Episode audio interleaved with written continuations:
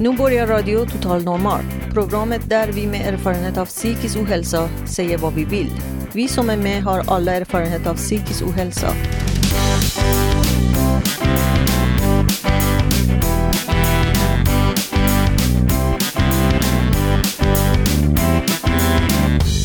Du lyssnar på Radio Total Normal 101,1 MHz. Totalt normalt. Radio Total Normal, torsdagar från två till halv fyra. Vi livesänder med publik från Götgatan 38 i Stockholm. Kom hit och lyssna. Här är alla röster lika värda.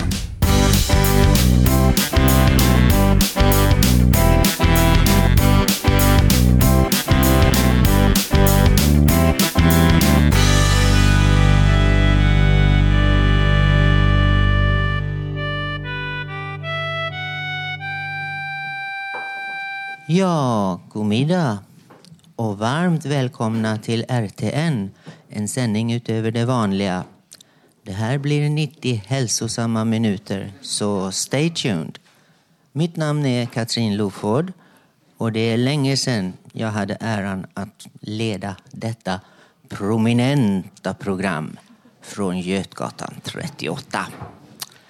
Det kan bli fler till torsdagar med mig här i salongen, men om inte så dock några bandade inslag. Lite skisser och manus är på gång. Men eh, å andra sidan har jag väldigt mycket på lager. Så material saknas inte. Men man vill ju det ska vara färskt och gärna också veckoaktuellt. Det kan bli lite lamt annars. Det bör ju vara lite action här också. Tycker ni inte det?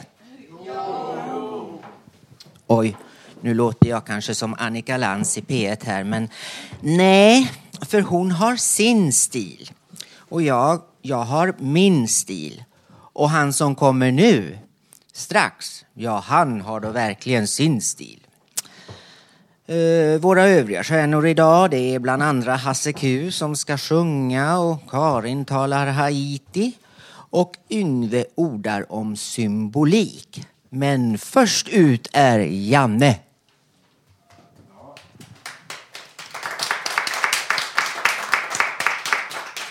Ja, tack så mycket för ord. Att jag, får läsa. jag ska läsa en dikt som jag själv har skrivit. Och den skrev jag den 5 juli 1993. Den vackraste dagen, dagen idag, den var min. Allt det evigt vackra var mitt.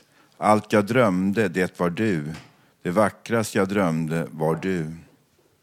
Så som en flyktig dröm syntes med livet och i ljus skrivet en dröm utan början eller slut.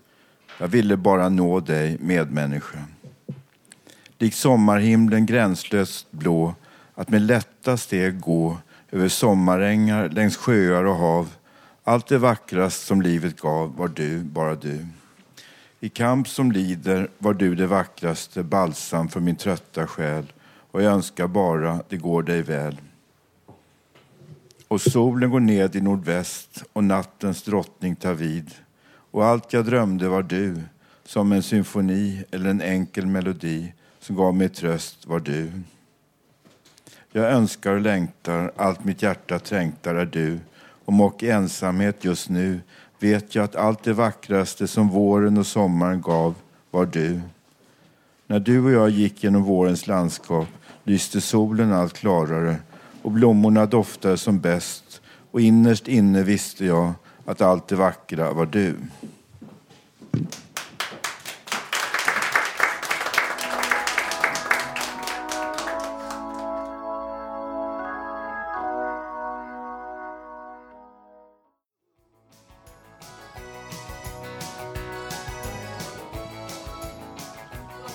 Du lyssnar på RTN 101,1 radio, tv, tidningskrönikor, bloggar, chatter och nu Facebook och så vidare. Idag finns så mycket forum, kontaktytor och mediautrymmen. Men har verkligen våra mellanmänskliga relationer till varann förbättrats av all denna teknik? Nyttjar det att bjussa på och uttala sig om sin situation och psykiska tillkortakommanden offentligt? Eller gör man bara bort sig för tid och evighet? Här kommer en liten bipolär historia. Vintern för två år sedan hade jag tröttnat på fontänhuset. Fel forum och för oglamoröst och så vidare kände jag. De flesta här tycktes ju ha det ändå värre och må sämre än vad jag själv gjorde. Hur skulle jag kunna engagera mig där när jag tyckte mina egna bekymmer var illa nog? Det kändes menlöst att vara här. Men så vände det, rätt plötsligt. Och det har jag klubbhuschefen här, Björn Asplund, att tacka för. Han frågade om jag ville skriva i Fontänbladet. Ja, tänkte jag. Det där oansenliga lilla häftet det är väl ändå inte många som läser. Vad gör det för skillnad om jag skriver där? Men då intervjun kom ut, illustrerad på första sidan med färgbild och nu i nytt, större format kände jag mig plötsligt stolt och glad. Ett nytt intresse vart väckt. Och sen rullade det på i tre, fyra nummer till. Jag fick till och med egen sida med foto som en riktig krönikör. Och i oktobernumret 2008 fick jag även den äran att presentera nysatsningen Radio Total Normal. Även det med omslag och som huvudtema i tidningen. Att sen vara programvärd live här i RTN vart ju ändå mer en kick. Nu skulle till varje veckosändning presenteras ett nytt ämne och helst snyggt med passande musik och så vidare. Det var ingen konst för mig. Mitt liv har ju handlat mycket om show, resor, kabaré och annat roligt. Ja, jag har material till en hel bok om så vore. Men så i december 08 började jag tröttna på rollen som programledare. Ärligt talat, jag tyckte inte våra sändningar höll måttet. Det blev så mycket bara gulligull och allmän opinionsbildning och typ samma dikter och sånger mer eller mindre upprepades. Det var väldigt få som vågade sticka ut och verkligen berätta något riktigt fängslande och personligt. Jag fick kritik av vänner och bekanta som jag bett lyssna. Jag vet förvisso att många programledare kan presentera och puffa för saker de själva varken gillar eller förstår. Men jag är så dålig på att ljuga. Har jag inte rätta känslan för det jag gör så blir det inte bra. Nej, jag blev mer och mer frustrerad och tänkte sen, ah, jag skiter i det här. jag drar till Asien istället. Ja, det var ju ändå vinter. Ja, och ni här vet ju hur det gick. Efter en vecka i Hongkong åkte jag hem. Mitt koncept om ett par månader på Filippinerna var helt enkelt ogrundat och byggt på lösa illusioner och förhoppningar och dålig kommunikation. Men som 24-åring flög jag ju jorden runt på egen hand, var borta i fem månader, lätt som en plätt. Och så har det sen fortsatt för mig. Men nu och då kände jag plötsligt där i Hongkong, jag har inte den där gnistan och tuffheten längre. Jag kände mig bara gammal och vågade inte fortsätta. Ja, det var nog ett av de största misstagen jag har gjort.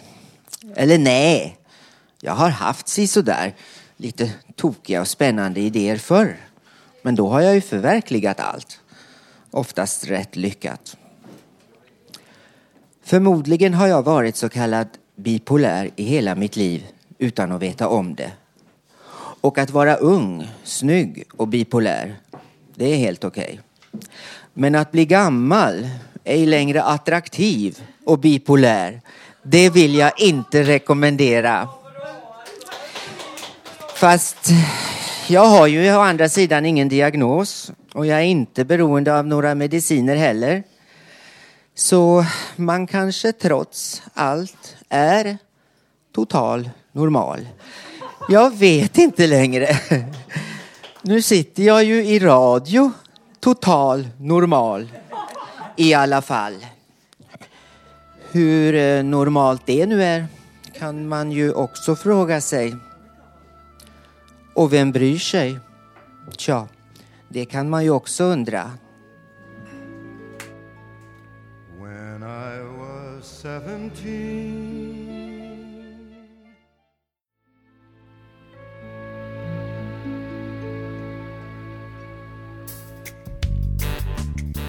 Direktsänd radioshow producerat av oss med erfarenhet av psykisk ohälsa.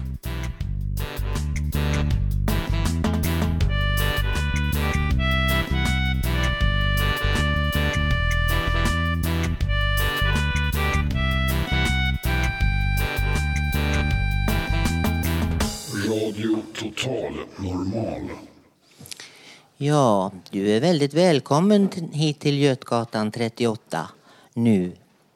Här har vi många udda infallsvinklar. Det här programmet fick ju faktiskt pris för bästa närradiosändning 2009. Jo, var ni där? På galan? Berns och Kina var fullsatt. Alla var där. Jag var där. Och tänk va, Radio Total Normal vinner. Mm.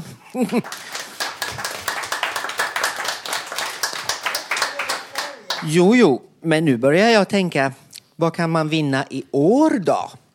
Bästa närradiopris kan man väl ej vinna två år i rad, eller? Jag har inte riktigt koll på alla kategorier och hur det fördelas. Men eh, talangjakter är det ju gott om nu för tiden.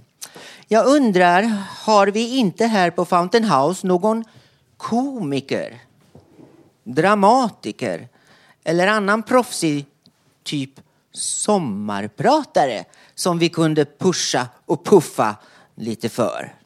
Fundera på det så hörs vi strax.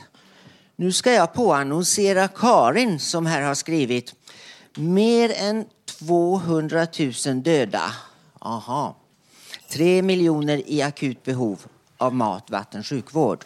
Det handlar om Haiti alltså och de katastrofala följderna av jordbävningen.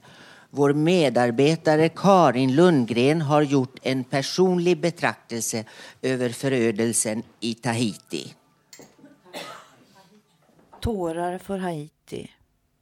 Det är lördags morgon. Jag sitter uppkrupen i min soffa och läser morgontidningen. Artikelrubriken lyder Värst att säga nej till barnen. Kan jag få lite vatten? Frågar den lilla flickan utanför järnporten i Port-au-Prince där det en gång låg en skola. Hon är sex, sju år och har stått i kö utanför vårdcentrat i timmar. Men hon blir bryskt bortmotad. Nej, du får inget vatten. Andra behöver vattnet mer än du. Hon får gå sin väg. Eftersom hon inte är helt uttorkad och har klarat sig utan några synliga skador i jordbävningen. Det är värst att säga nej till barnen. De som får ett nej nu, som den lilla flickan, kan vara just hon som får bäras medvetslös om några timmar. Tårar för Haiti. Jag ser den lilla flickan, bilden av henne flimrar till som en filmsekvens om och om igen i mitt huvud. Några droppar bara, två munnar med vatten. Och hon hade kanske varit nöjd. Ser henne framför mig, vädjande om lite vatten. Tårar. Jag gråter stilla uppkrupen i min soffhörna och tänker att vi, vi som bor i vårt välbärgade land, i vår välbärgade del av världen, har rent vatten även i toaletterna. Söndag. Jag följer nyhetssändningar och debattprogram hela dagen. I tv-programmet Agenda försvarar vår biståndsminister varför regeringen redan har skurit bort allt bistånd till Haiti som är Latinamerikas allra fattigaste land. Biståndsministern hävdar att regeringen visst ger bistånd till Haiti men via EU. Men hennes bortförklaringar ekar kallt och ihåligt. Det finns inga förklaringar, bara bortförklaringar. Honduras och Nicaragua som tillsammans med Haiti ligger just i det område som är värst drabbat av naturkatastrofer som jordbävningar har fått sitt bidrag nedskuret. Allt bidrag ska bort till Latinamerika.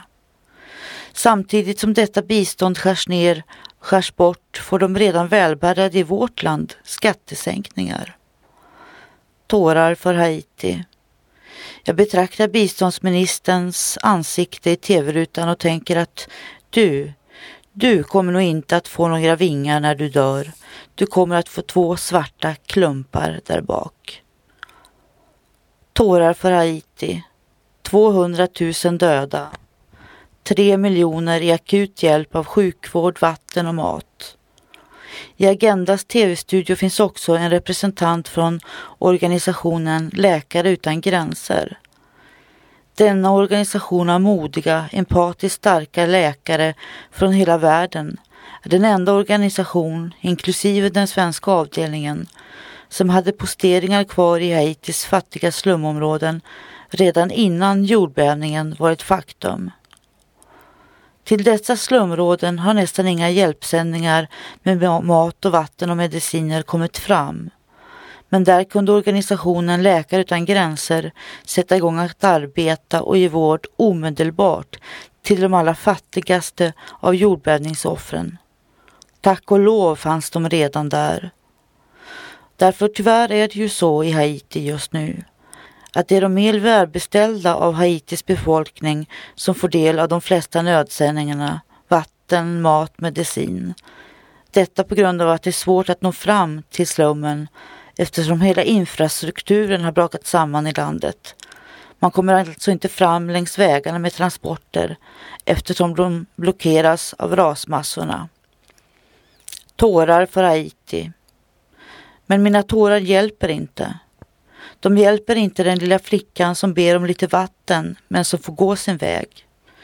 De hjälper inte barnen, de föräldralösa, skadade, psykiskt traumatiserade barnen, mödrarna och männen i slummens kåkstäder. Tårar hjälper inte, men solidaritet. Solidaritet med Haiti. Det enda vi kan göra i vårt välbärgade land är att skänka pengar, efter förmåga var och en kan ge ett litet bidrag, större eller mindre. Även en fattig pensionär kan skänka en liten slant. Ungefär ett tiotal hjälporganisationer i Sverige annonserar i tidningarna och vädjar efter bidrag från oss svenskar. Det är Läkare utan gränser, Röda Korset, Rädda Barnen, Unicef, Hoppets Stjärna, SOS Barnbyar med flera. Det är svårt att välja. Vem ska man ge till? Vi på Radio Total Normal har bestämt oss för att vädja till er, våra lyssnare, att ge till organisationen Läkare utan gränser. Just därför att hjälpen ska gå till de allra fattigaste av katastrofens offer som bor i slumområdenas kåkstäder. Vi uppmanar er att använda mobiltelefonen.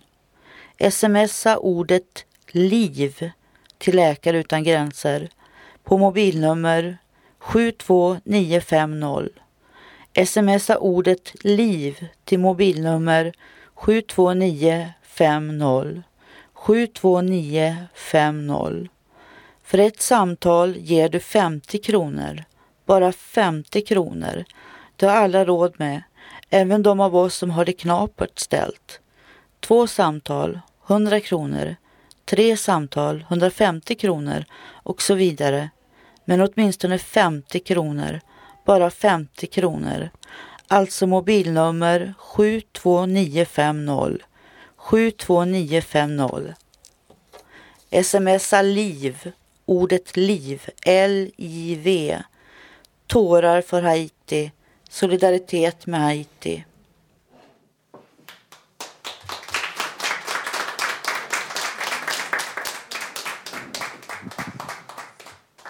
Ja, hej, Karin Lundgren heter jag. Det är jag som gjorde den här personliga betraktelsen. Jag tänkte att vi kunde ha en kort publikdiskussion efter det här inslaget som handlar om Haiti och som handlar om eh, att kunna ge efter sin förmåga. Hur är det med vår solidaritet? Har vi råd med solidaritet? De flest, många av oss som sitter här i publiken idag vet att jag lever på existensminimum. Det gör jag själv, har gjort i åtta år.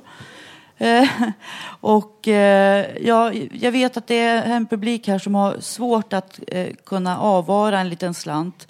Jag kan gå och fråga här. Robert, vad säger du? Jag säger väl det att det är i alla fall tur att i all otur att det här inte är specifikt för den mänskliga naturen utan att det trots allt ändå ligger utanför våra egna liksom, möjligheter. Det är inte vårt fel lika mycket som mycket annat. Utan där det är vårt fel tycker jag väl. Klart att hjälpen är ju viktig och det är ju specifikt mänskligt att man kan hjälpa. Men det är i alla fall inte liksom, jag vet inte om ni förstår det jag menar, att det är inte vårt fel lika mycket det kan vara annars. Nej, en naturkatastrof är ju ingens fel så att säga, men eh, har du råd att ge utav eh, din inkomst? Nej, inte mycket, kanske 50 kronor, men jag har så mycket andra utgifter. Jag har ju bara min pension. De flesta normala människor har ju 6-7 tusen mer i månaden än mig. Eh, efter skatt till och med. Och det fattar inte folk. De tror att vi har det lika bra som alla andra. Men det är ju inte så. Det är ingen lyxmaskliv att vara förtidspensionär inte. Hur känns det att inte ha råd med solidaritet? Det känns helt tokigt. Jag vet inte. Jag tycker att jag är solidarisk genom att eh, jobba med min sajt. Men jag vet inte. Det blir inte mycket mer med solidariteten nu. Jag har inte tid och ork. Det är bara fram och tillbaka här på Söder, olika ställen. Och snurra runt hela dagen, sen direkt till säng halv nio, nio. Så att det går hela tiden. Okej, tack så mycket. Är det någon annan som har något att säga? Jag har ju ärvt en del pengar så jag har väl ganska gott ställt så att jag ska i alla fall försöka bidra med en hundralapp. Bra. Mannen som pratade före han som var nu, han bjuder mig på kaffe och kaka ute på café ibland så därför har han väl inte råd att skänka så jag känner mig som en bov. Har du råd själv att ge ett bidrag till Haiti? Ehm, jag studerar också så att mina skolböcker kostar och ja, har lite sådär ehm, köptvång också så det blir problem för mig. Det känns ju jobbigt att inte kunna ge, att inte kunna vara med i den här solidariska handlingen som det gäller när det handlar om till exempel såna här katastrofer som i Haiti. Här har Mr X någonting att säga. Ja, jag har väl lite grann att säga här. Jag ska försöka ha någon stringens här. Det blir två delar, del A och del B här. Jag, då var det, jag tänker liksom att Norge lever här i, i lokalen tycker jag. Och att alla människor har väl rätt till tre namn. Ett vikinganamn, ett svenskt namn och ett anglosaxiskt namn. Och en del kanske vill ha ett tyskt namn. Eh, men det anglosaxiska namnet behöver med, med, nödvändigtvis inte vara brittiskt. Och det är ju så här att det har valts en republikansk senator istället för en demokratisk på Kennedys gamla plats i parlamentet. Och han vill stoppa sjukvårdsreformen på grund av flyktingströmmarna från Haiti. Det är en massa båtflyktingar som tar, tar sig över där. Och det kan man tycka vad man vill om. Hur som helst ska man inte lägga etniska värderingar på en sjukvårdsreform. Den har behövt redan sedan 50 år i USA. Så att jag tycker att de representanter eller medborgare från USA som lyssnar på det här, jag tror de håller med mig om det. Att eh, någonting måste göras ändå. Tack så mycket. Då avslutar vi diskussionen här. Och eh, nu kommer eh, lite musik. Jag vill också säga om Haiti fortfarande. För att vi kommer in på andra saker här. Men eh, visst kan man skänka 50 kronor på mobilen. Liv 72950 var det det. Men först ladda på mobilen då, så att det finns. Förlåt? Ja, precis. Nu skulle jag få komma in här och spela pianot. Och eh, jag ska spela, försöka spela här eh, Chopin-vals Fredrik Chopin. Eh, det är opus 69 nummer 2. Moderator i moll. Lämna över.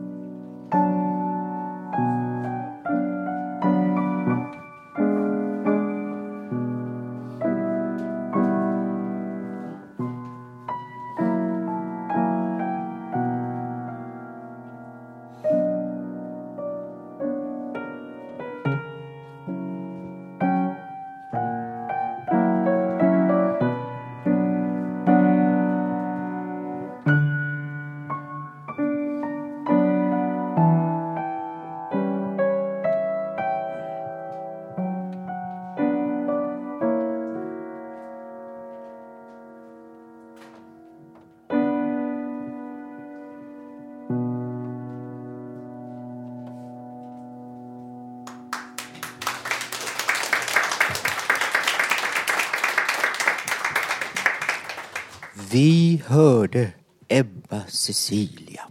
Ja. Sommar i P1. Har ni lyssnat på det? Vad stort det blivit. Nästan som Allsång på Skansen, fast i radio. Fler och fler vill vara med och berätta sin historia och det är blandat med tonerna av sin egen favoritmusik. Ja, jag förstår dem. Det är nog dags att anmäla sig nu snarast i så fall. Konkurrensen är stor och om fem månader har vi sommar. Jag minns reklamen när de frågade folk på gatan vad de skulle välja att tala om i så fall. Och vilka totalt olika svar man fick. Från det trivialaste till det djupsinnigaste. Och nu ska jag faktiskt tillåta mig själv att bli just lite djupsinnig. Skrupler och känslan av förfäran. Men håll ut hörni, många sagor slutar trots allt gott. Filmen om oss här på RTN hade premiär på Bio Rio i december. Och jag var inte där. Däremot är jag med i filmen till stor del. De säger till mig här allihop. Åh, vilken bra film. Och du Katrin, du var ju underbar. Så härligt. Oj, oj, oj. Och vissa säger och du Katrin, du var ju riktigt stjärnan i filmen. Det måste väl kännas kul? Nej, då tar de fel. Visst, okej. Okay. Filmen som sådan var väl bra. Men hade jag då insett vinklingen på min medverkan och hur jag framställdes, nej, då hade jag inte medverkat. Nåväl, i slutscenen på denna 30 minuters dokumentär får vi se galan från Kinateatern och då Idji, radioproducenten, tackar för priset som vi fick. Sen får Janne, vår reporter, mikrofonen och vill tala lite. Men eh, tiden för tacktal är ju högst begränsad. Så han blir nästan avbruten. Men hinner säga Ja, jag var arg på Idji först. Men tja, ingen hann ju förstå någonting eller höra hans story färdigt. Nåväl. Jag är inte arg på dig, Hanna. Filmproducenten. Jag är mest besviken på mig själv och vill tillrättalägga lite bakgrunden till vissa scener. Nu tänker ni kanske, men är man med i leken får man leken tåla. Är man inte med och redigerar och påverkar får man skylla sig själv. Jo, men det här handlar ju just om psykiskt sköra människor. Och jag råkar tyvärr vara en av dem. Inledningsscenen i den här filmen visar mig framför spegeln då jag ska fixa till mig håret och så vidare inför tagningen. Men då kommer kameran där plötsligt och jag börjar febrilt flaxa med armarna och slänga med håret och jag säger till henne, Hanna, producenten, men gud nej, det här får du inte ta med. Det ser nämligen ut som om jag i det närmaste får ett epileptiskt anfall i filmen. Men medan jag i själva verket endast var irriterad. Ja, att producenten valt att fokusera på mig som programledare vid de här filmtagningarna, ja det var jag ju både smickrad och glad över. Men hon valde de mest konstiga momenten att ha med i filmen. Ja, det... Just här råkar jag se nästan galen ut på en sekvens. Jag minns den tagningen. Jag skulle fråga en medarbetare här varför han valt just det sitt ämne. Och jag hade skött min programledarroll klanderfritt ända tills nu. Men där minns jag kom jag av mig och jag lämnar över ordet till medarbetaren direkt. Och jag tänker shit, det här hördes nog i radion. Men än värre, det syntes ju också i filmen. När jag sätter mig på en stol och slår mig så där för pannan, ni vet, när man gjort en tabbe och så vidare. Emellertid har jag tydligen väldigt yvig gestikulering ibland. Det ser ut i filmen som om jag överreagerar. Ja, kanske jag gjorde. Men varför ska det visas? Nej, jag blev ledsen över att den så annars trevliga producenten valde sådana scener till denna film. Och likaså hade jag sagt, jag vill inte bli filmad när vi åker till galan och prisutdelningen. Likt förbaskat syns jag när jag sitter där i bussen och inte är till min fördel. Ja, men trots att jag nu är nedstämd över ett faktum som ej går att ändra på så försöker jag tänka positivt och att jag har lärt mig en läxa. Nämligen, om du är noga med din framtoning, och det är faktiskt jag, medverka aldrig i film såvida du ej själv bestämmer slutresultatet. Stopp. Men nu har jag fått förklara mig och därmed känns det lite bättre. Och Hanna, rent formellt, trots allt, gjorde du en bra film. Väldigt bra, Hanna. Kram på dig från Katrin.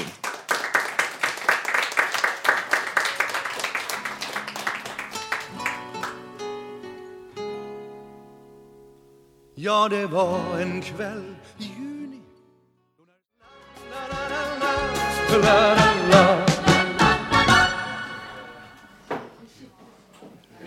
Ja, hallå.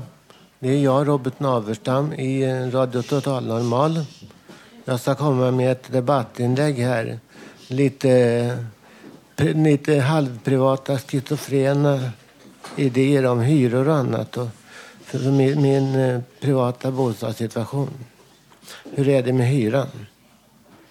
Visst, kära vänner, hur kan livet te sig för en som mig? Idag är det 2010 i januari. Det är torsdag och vi ska sända radio. Så mycket vet jag, om inte annat. Jag är en man i den ålder jag är. Det är så att jag är den jag är. Jag bor, för bor gör jag. Inte ens det gör, gör alla människor i vårt fantastiska samhälle. Men visst, bor gör jag i en etta i Sveriges huvudstad Stockholm. Jag har bott där nu en 12-13 år och jag trivs ganska bra. Nu skulle jag vilja ta lite större, men det får duga. Jag såg på hyreslappen när den kom, sammanställningen över hyrorna för 2009-2010. Och jag såg att det verkade vara en lite låg hyra. Jag undrade ju hur kunde det vara så? Jag undrade hur hyran kunde bli, kunnat bli så låg alltså. Som den dåliga är, det säger ju folk. Jo, som den dåliga är undrar jag ju själv, kan jag ha missuppfattat hyran? Kunde det ha blivit någon felkoppling som orsakat att jag fått så låg hyra på pappret som det verkade? Att det inte stämde alltså. Och att jag därför kunde bli vräkt. Jag är ju så tokig så jag vet att jag kan ha fel i vad jag tror och ser ibland. Jag vet ju att jag är en dåre. Jag vet att det är så lätt att driva med mig eller att lura mig. Att det kan synas som lika lätt som att sno godis som småungar. Det är inte en rolig insikt om man faktiskt inte har, alltid har sådan koll som andra tar för givet att det ska ha. Det kan synas lika lätt att driva med mig eller att lura mig som det är att sno godis från småungar. Lika moraliskt fel också. Eller kanske till och med mer fel. Jag undrade då, hur kan det vara så? Jag får fråga någon, tänkte jag. Min radar sade ju att jag inte hade något så låg hyra som jag hade. Min radar sade, det försöker lura dig Robert, så du får akta dig. Jag frågade någon ur den personal som är till för att hjälpa mig och det sa att, att det sedan det kollat som du sa det, att det var precis som det stod på lappen. Siffrorna stämde. Det var så det var. Jag behövde inte oroa mig. Jag kunde inte bli vräkt. Det sade att jag hade haft tur helt enkelt. Som bodde i en så fin och välskött förening. Att vi kunde ha så låga hyror som vi hade. Det var väl bara bra. Men min radar signalerade att det var något fel.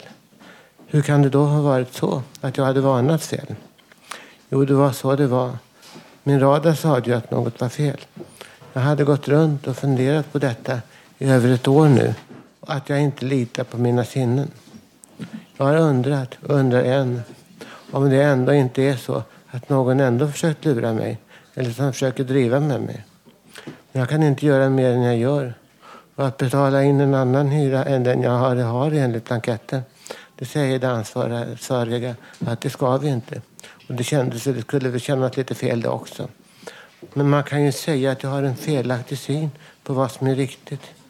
Och att jag tror att det är så att detta inte stämmer. Och om det ändå stämmer, jag vet inte. Det är väl som det är. Men vad är det som, som stämmer och inte stämmer? Hur står, hur, hur står ni? Hur förstår ni hur jag menar? Att feluppfattningen dessutom skulle orsaka att jag skulle bli vräkt. Det förstår, det förstår ni väl att det inte är roligt? Men det känns som att något är fel. Det känns ändå som att min hyresrabatt inte är riktig. Tror ni att detta är roligt? Inte vet jag. Jo, det är som det blir, sade någon. Det är som det blir. Tack för mig idag. Robert Navstam, slut. Tack.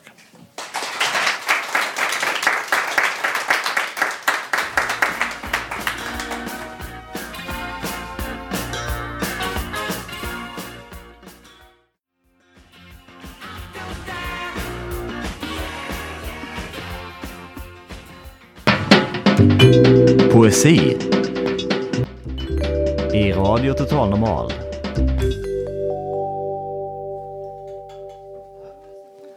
Hej. Eh, ja, jag blev helt eh, till mig här.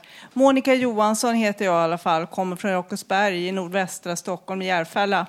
Jag blev alltså av Katarinas ord, det här med, jag är bipolär, jag är 47 år, en gammal höna. Eh, som nu ska dra en skröna. Nej, men jag, jag ska läsa en limerick. Ska jag göra först och främst. Jag ska jag läsa en hymn till det som har betytt, betytt mest för mig. Det är orden i livet. Alltså, jag vill återknyta till Katarinas ord här om eh, att det är så lätt att vara bipolär, ung och bipolär. Det var okej, okay, ung och vacker och bipolär. Det är värre att bli gammal och skrynklig och vara fortfarande bipolär då.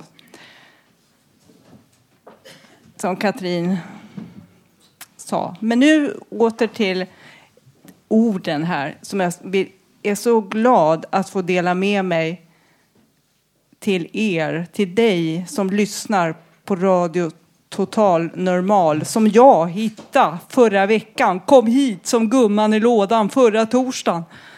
Jättebra. Så nu eh, läser jag min limerick. Första och enda limericken som jag har skrivit. Den går så här. Här är en kvinna ifrån Jakan som med bestämdhet ropar jag kan, jag kan. Med kärlek, hopp och tro vilar jag här i gyllen sidenro. I dess hägn, med dess fägn, kör jag av hjärtats lust på, levnads, på levnadsrakan, vakan.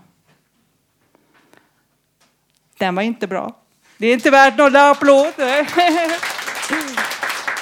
Den skrev, den skrev jag i oktober 2007. Och sen så har jag skrivit den här, det är min första dikt någonsin. Det var alltså i mars år 2000. Det var min första dikt någonsin alltså. Eh, och det är alltså tre bokstäver, ORD. Tänk att det kan rymma hela, hela livet skulle jag vilja säga. För mig i alla fall. Och den lyder så här. Ord kan vara långa, korta, många, få stora och små. De kan vara lugnande, hjälpande, befriande, helande. Ord kan vara förvirrande, förtryckande, sårande. De kan vara hårda, förmanande, förlamande, förintande, dödande. Ord kan vara goda, visionära, tokiga, underbara, roliga. Ord kan vara livsavgörande. Ord kan vara livet. Tack.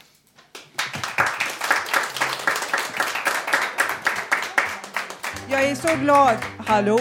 Hör ni mig? Jag är så glad att ni lyssnar på Radio Total Normal. Hälsningar Monica Johansson och alla mina vänner här på Fountain House i stan. Hej då, ha det bra.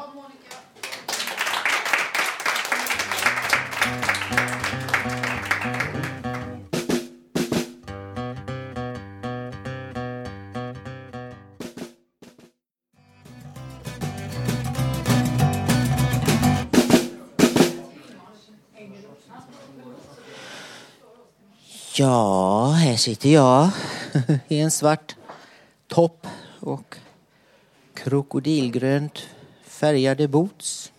Det är allt höll jag på att säga. Nej, jag har väl någonting däremellan. Det är så kallt här ute nu för tiden. Ja, hörni, idag talar vi radio.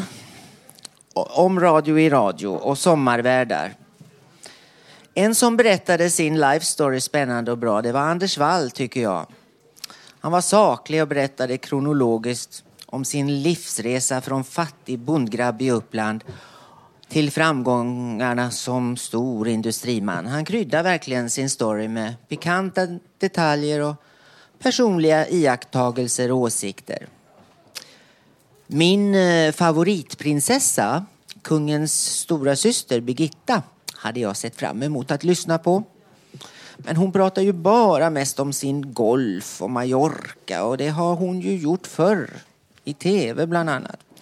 Jag hade velat höra om hennes tid i München och Tyskland, men ack nej. Nu är ju smaken liksom baken delad, det får man förstå. En annan jag spänt lyssnade på det var han Ann Heberlein. Hon som skrivit boken Jag vill inte dö, jag vill bara inte leva. Jag hade trott hon skulle prata om varför hon ville ta livet av sig. Mer konkret, så att man förstod. Men nej, jag tyckte hon svävade mest runt med mjuka, vackra ord som katten kring, kring het gröt. Jag blev tyvärr inte ett dugg klokare på henne. Men okej, okay, jag har heller inte berättat eller avslöjat några spännande detaljer kring mitt liv här idag direkt. Men det kanske kommer i sommar i P1. Nej, jag bara skojar med Nog för att man skulle vilja, men eh, osäkerheten stoppar mig. Jag vill ju det ska bli en hit i så fall. Och tänk om det då visar sig att lyssnarsiffrorna sjönk istället. Ja, då skulle man väl gå och fullborda det där självmordet. Eller vara iskall och gå vidare. Tja. Här går vi nu i alla fall vidare. Janne och Karin som varit i stan och pratat med folk om ideellt arbete. Om de gör eller kan tänka sig jobba ideellt och med vad då i så fall? Ursäkta Dan, jag får, ställa, får jag ställa en kort fråga? Ja. Vi är från en radiostation som sänder härifrån, Radio Total Normal. Ja. En, en, eh, en Fountain House som en, vi är en en eh, rehabilitering för människor med ja, psykisk ja. ohälsa. Ja, ja. det kanske du vet, ja. Hur ställer sig damen till ideellt arbete? Det håller jag på med själv, mm. genom Viljan. Mm. En frivilligcentral som finns här på Magnus Ladulåsgatan. Så där jobbar jag med vissa uppdrag. Mm. Tycker det är bra. Det får ni med? Vi följer med äldre människor till sjukhus och vi går ut och promenerar och vi gör sånt som inte hemtjänst hinner med idag. Och det är väldigt trevligt. Så så är det.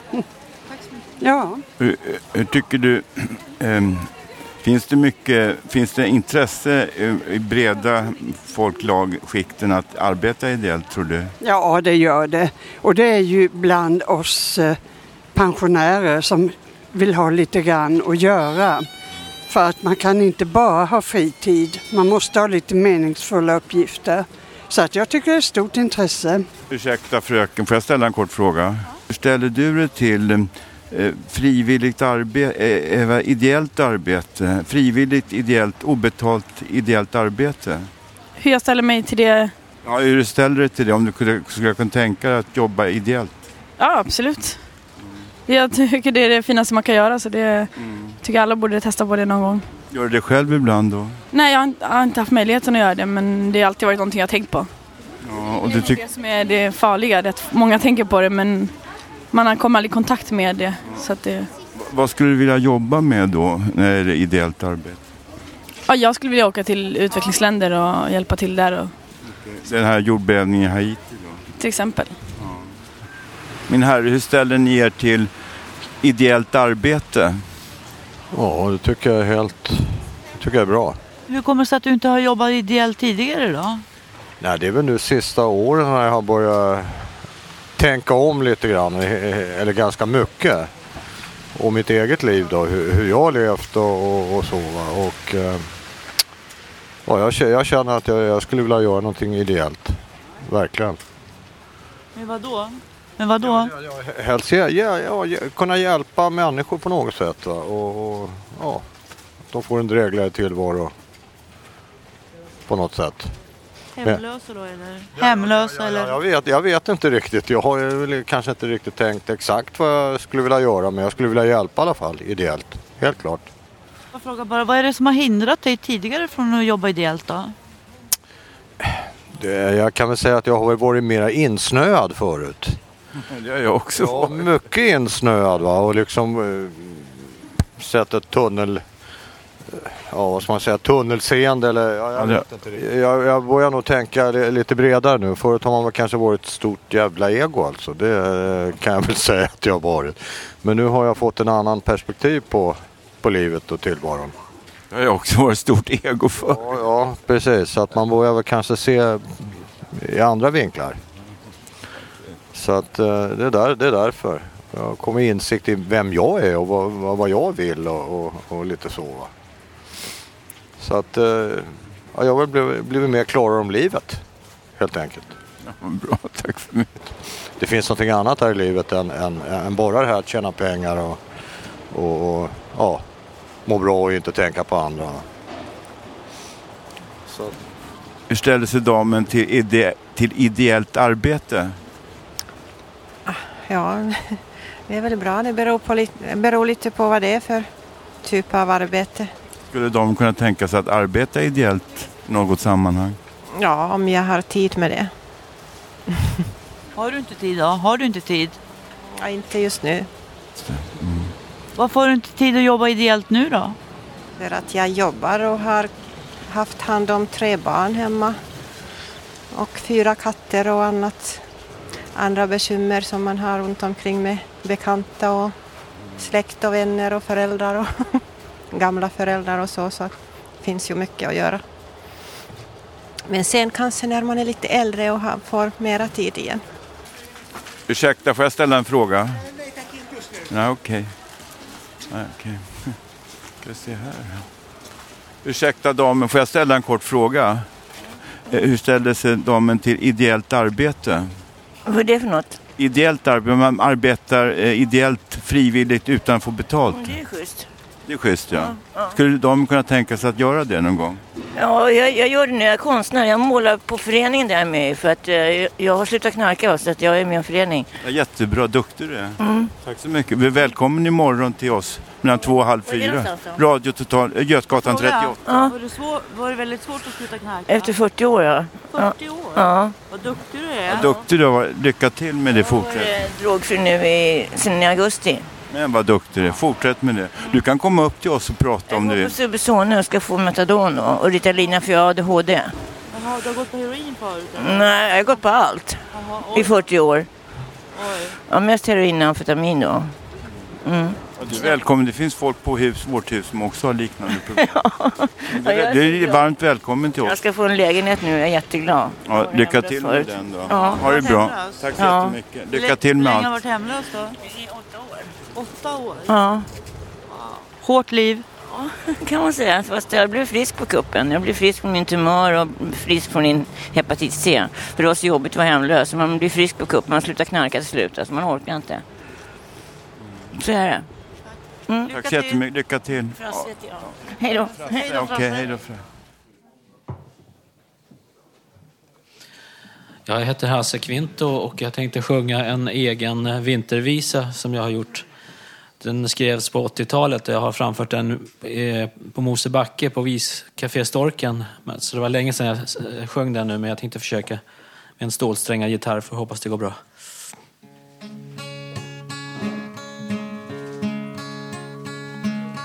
Under en vinternatt hinner många flingor falla under en vinternatt hinner marken täckas av vit snö. Snö som faller ner och det blir mer snö vi kan leka i i morgondag under en vinternatt hinner många flingor falla under en vinternatt hinner marken täckas av vit snö.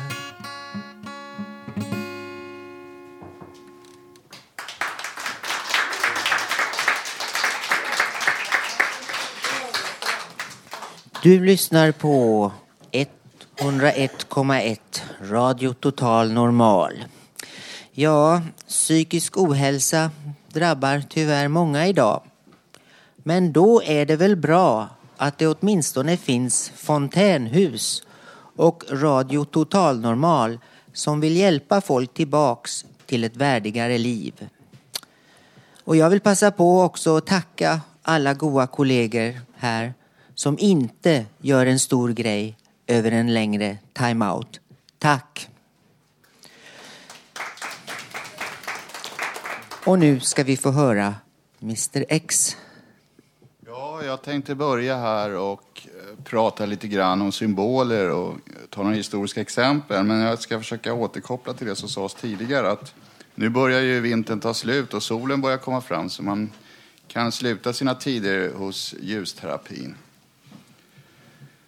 Och eh, det här med symboler och historiska exempel är ju det att jag har inte tänkt liksom att man direkt på socialkontoret, medborgarkontoret, eh, affären eller någon annan myndighet automatiskt ser vem man har att göra med. Men vissa saker kan visa det om man känner till lite symbolik.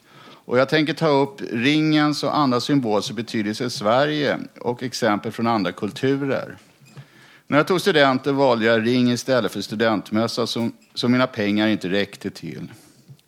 Tidigare fanns i Sverige en utbildning som kallades fyraårig teknisk linje där det sista året var en utbildning i den gren man valt. De övriga åren gav samma kompetens som NA-linjen.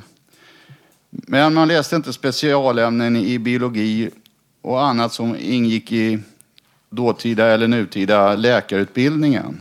Utan de fick man läsa istället för de tekniska ämnena i så fall på den linjen. Det var den enda gymnasieutbildning där studenterna betraktades som akademiker med den tidens lägsta akademiska examen. Ringen jag köpte var en symbol för att jag klarat utbildningen och betydde att jag fick bättre självförtroende. Militärer har medaljer och gradbeteckningar, men ingenjören har en civil utmärkelse. Utbildade sjuksköterskor brukar kunna få tillåtelse att köpa en nål med ett kristet kors på. Guldklocka visar på att man utför lång och trogen tjänst och guldmedaljen att man är framstående idrottsman eller idrottskvinna. En klocka från Carnegiestiftelsen att man har räddat ett barn. Dessa symboler, om det kan styrkas med meriter, eh, kan bryta förutfattade och orättvisa åsikter om en människa. Ringen har fått stor, stor betydelse Och jag läm lämnar här några exempel på detta. Det finns olika typer av ingenjörsringar med olika material. Exempel vitguld, guld, platina, silver, brons, tenn. Plus jag tror ringar från olika hemliga sällskap. I den nordiska mytologin så ringen Draupner, även Dröpner eller Draupni, dropparen, var en nordisk nordisk mytologi, guden Odens magiska ring. Den hade smitts av dvärgarna Brock och Sindri åt Loke som gav den till Oden. Var nionde natt droppar åtta nya ringar ner från Draupner, alla lika tunga som Draupner själv. I staden Roms senat fanns familjen Cato som före vår tideräkning under romerska republiken hade en senatorring i form av en klackring i guld. Den användes då i kurian under det politiska möte som styrde det gryende imperiet. Cato upprepade sina tal hela tiden att den konkurrerande makten Kartago i nuvarande Tunisien skulle förstöras. Och det blev den till slut. De som ingår förlovning, giftermål och kanske andra partnerskap brukar skaffa sig guldringar. I Skirsmal utlovas ringen Draupner som gåva till Gerd till vilken Skriner framfört Frejs frieri. Draupner är namn även åt en dvärg. Slutligen kan jag nämna att i många en del kulturer föredras diamantringar. Det finns diamanter från diamantgruvor och konstgjorda industridiamanter. Det finns också småländsk och böhmisk kristall och vanligt glas. Mobiltelefonen kan idag ha samma betydelse som ringar och symboler tidigare och en modern företeelse. Som bakgrund till detta med ringar och magi kan jag tänka mig att nämna en låt, en låt av Hoola Bandoolas band. Vänta här nu. Och eh, då låten som handlar om jakten på en guldring som heter Jakten på Dalai Lama. Idag tycker jag att klass, ett nytt klassamhälle har skapats som grundar sig på pengar och inte på meriter. Meriter var centrala till ungefär 1987, sedan fick det mindre betydelse och glömdes bort. Det är nog dags att symboliken kommer tillbaka och underlättar möten mellan olika människor. Och nu så kan ni få höra den här låten med Hoola Bandoola Band.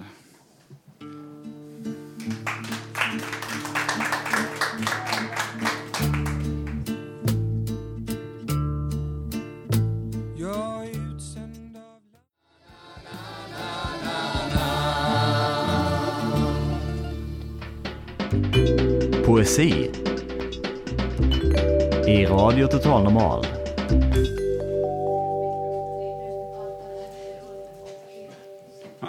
Uppträder höst var förra året, 2010. Lucia jul var december. Jag bor hemma på höjden. September var höst. Det regnade idag, i fredag. Jag reste fartyg 69 till 70. Båten var på Atlanten. Panamakanalen. Jag arbetade i Europa, på Sydamerika. Kanske nästa år, 2011.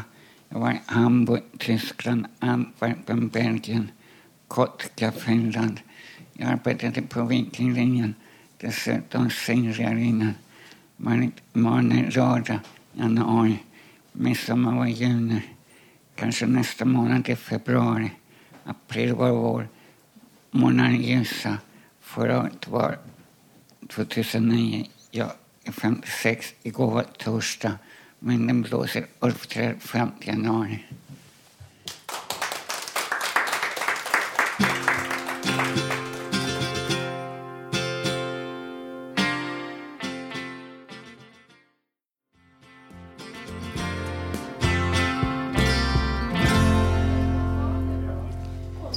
Ja, hörni, det har då varit en upplevelse att vara här idag. Det är mycket som förändrar sig på ett halvår eller ett år. Nu vill jag verkligen hälsa till dig, Idji, Maciel och tacka för att du startade det här projektet och hoppas någonstans kanske kunna få samarbeta med dig igen. Jag saknar dig. Och eh, sen en liten puff för nästa torsdagssändning. Tyvärr kan jag ej uttala mig om eh, vad mina kollegor kommer att tala om för våra planeringsmöten. De har vi måndagar och det är fyra dagar till dess. Jo, men om jag är här så vill jag kåsera lite om värdeladdade ord och begrepp. och hur olika vi människor ibland tolkar ett och samma ord eller mening och vilka onödiga missförstånd det kan leda till. Var med då. Dessutom, om du missat något ur tidigare sändningar är det bara att gå in på hemsidan som lyder www.radiototalnormal.se och där klickar du på lyssna. Du kan även mejla till oss på info Radio Totalnormal. Tekniker idag var Gustav Sondén, producent Karin Lundgren och projektledaren, ja hon heter Bodil Lundmark och är jättegullig och trevlig, det må man säga. Och ja, det blev lite tomt här i salongen på slutet. Jag heter i alla fall Katrin Loford och nu tackar jag för mig och önskar er en fortsatt trevlig eftermiddag. Kram och hej!